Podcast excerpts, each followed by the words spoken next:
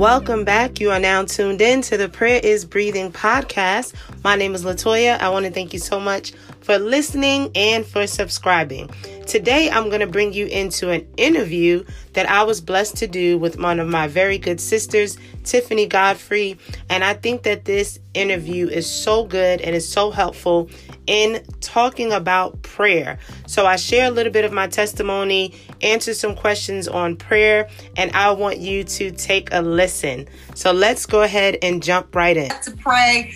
They prayed prayers thinking God was going to do it. He didn't do it the way they wanted him to do it, so they kind of disheartened. Is there a particular pattern for praying? Is there a particular pattern for praying? So we see the pattern somewhat with the Lord's Prayer. So Jesus gave a a pattern to pray, which which I think is very profound and powerful.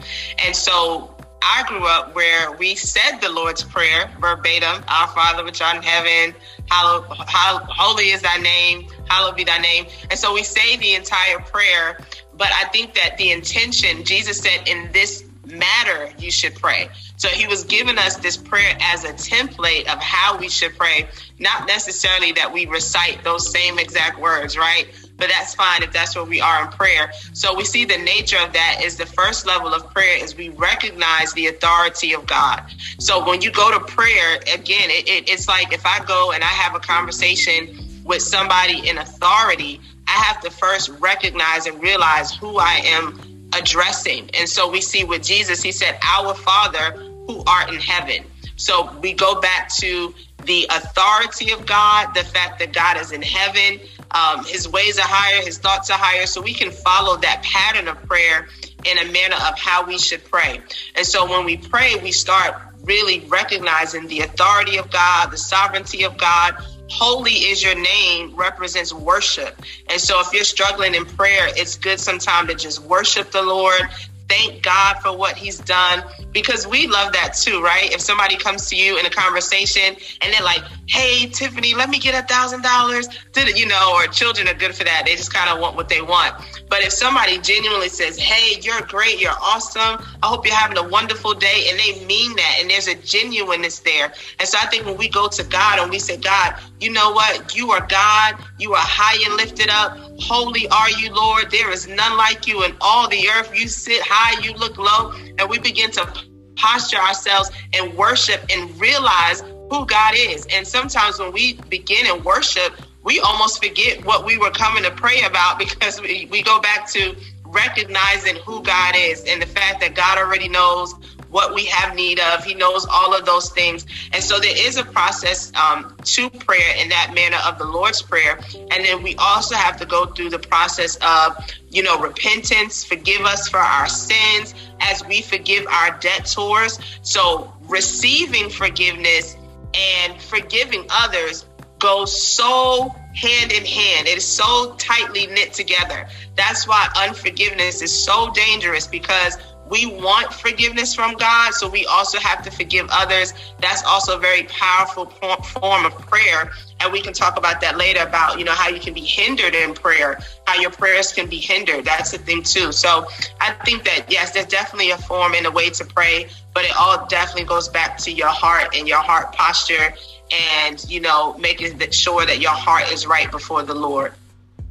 Wow. And you know, let's go right into it, to it, because that's a major issue in the body yes. of Christ. Yes. Unforgiveness. I yes. would you say that was one of the biggest hindrances to someone's prayer life?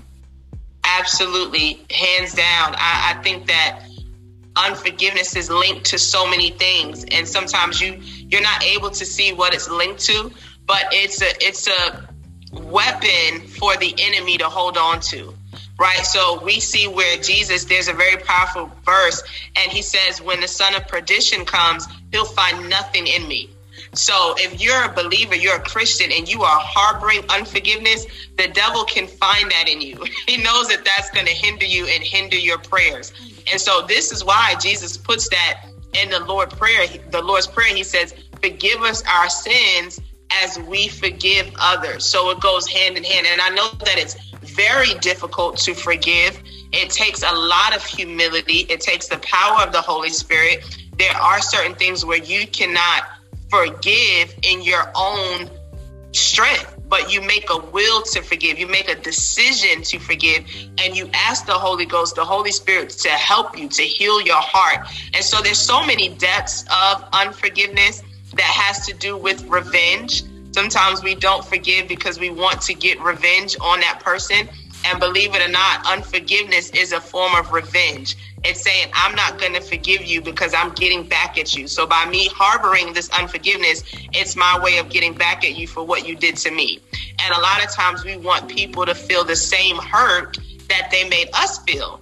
And so if we're not careful, we'll think that that unforgiveness is really hurting them. But in all reality, it's something that the enemy is using to hinder, to block prayers, to keep people stuck and away from um, all that God has for them. And so it's, I think it's one of his uh, most popular strategies is to allow Christians and believers to hold on to unforgiveness.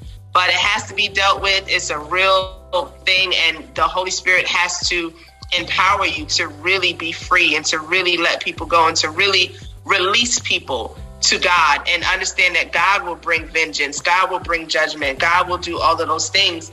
But if we don't release that person, we can be hindered from our own blessings and our own breakthroughs.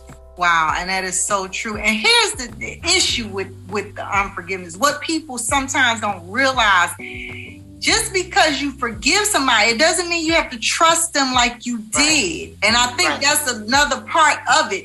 People think, okay, I forgive them. Now I got to bring them into my life. And I ain't bringing her, her, her in my life anymore. She talked about me. She put me out there on blast on Facebook. It does not mean that we, me and you will never part. That does not, right. it means I release you from a mental prison so that I can be who God's called me to be. And my right. destiny is more important than fooling with you. Amen. Absolutely. You know, and I think that's I think if people could get a clear understanding of what true forgiveness is, it might be a little easier. But I just think sometimes people think, not just women, but people think that I, I'm just because I forgive you, I'm saying it's okay, which is not. If somebody abused you or molested you or cheated on you or stood you up at the prime or whatever, it's not saying that what they did was right. It's just, it's not denying it. It's just saying, devil, I'm not going to give you the opportunity right. To have a stronghold in my life to the point that i am hindered from the very thing that i was created on this earth to do. Right. Amen. And it takes so much. It takes so much of your will to hold on to unforgiveness. So i don't i don't know about anybody else but i have to trust the lord by his grace to forgive quickly because if not, your brain space and replaying conversations and holding on to stuff like that just adds so much stress. It takes so much from your time. It takes so much from your attention, so much from your focus. And so when you realize how much unforgiveness is subliminally pulling at you and pulling from your thought process and things that you should be doing and your productivity and all these kind of things, you will really be serious about making the will to forgive and then allowing the Lord to help you because staying in unforgiveness is a very, very rough spot that I don't think anybody would choose to be in if they knew what unforgiveness could do to them, even physically, and the stress and the things that it causes. There's so much freedom in the Holy Spirit, and there's so much freedom when you trust God. Um, I, I love this part, and I'll say this. You know, when Jesus was going to the cross, he told Judas, he said, Go and do what you must do quickly. And he released him in that moment. And we know that he released him because Jesus could not have gone to that cross with unforgiveness because unforgiveness is a sin. And so when Jesus was on that cross, he was also saying, Forgive them, but they know not what they do. So his heart was clear. His heart was released. His heart was, Hey, it's not my job to figure out how God is going to punish this person, what God is going to do to them, how God is going to. All I'm saying is, I release them. I release them into your hands. And when you understand God, like Moses, Moses, um, he actually, God was judging Moses' enemies, and Moses stood in the gap. And I'm not even going to get onto that conversation, but Moses knew, man, God God doesn't play about his people. And so when you know who you are in God, you are quicker to release people and to forgive them because you know that God has your back. You know that God is going to fight for you. You know that God is going to defend you. And so that helps you to be released and to move forward and to be whole and to truly, genuinely forgive people. Wow. Powerful, powerful.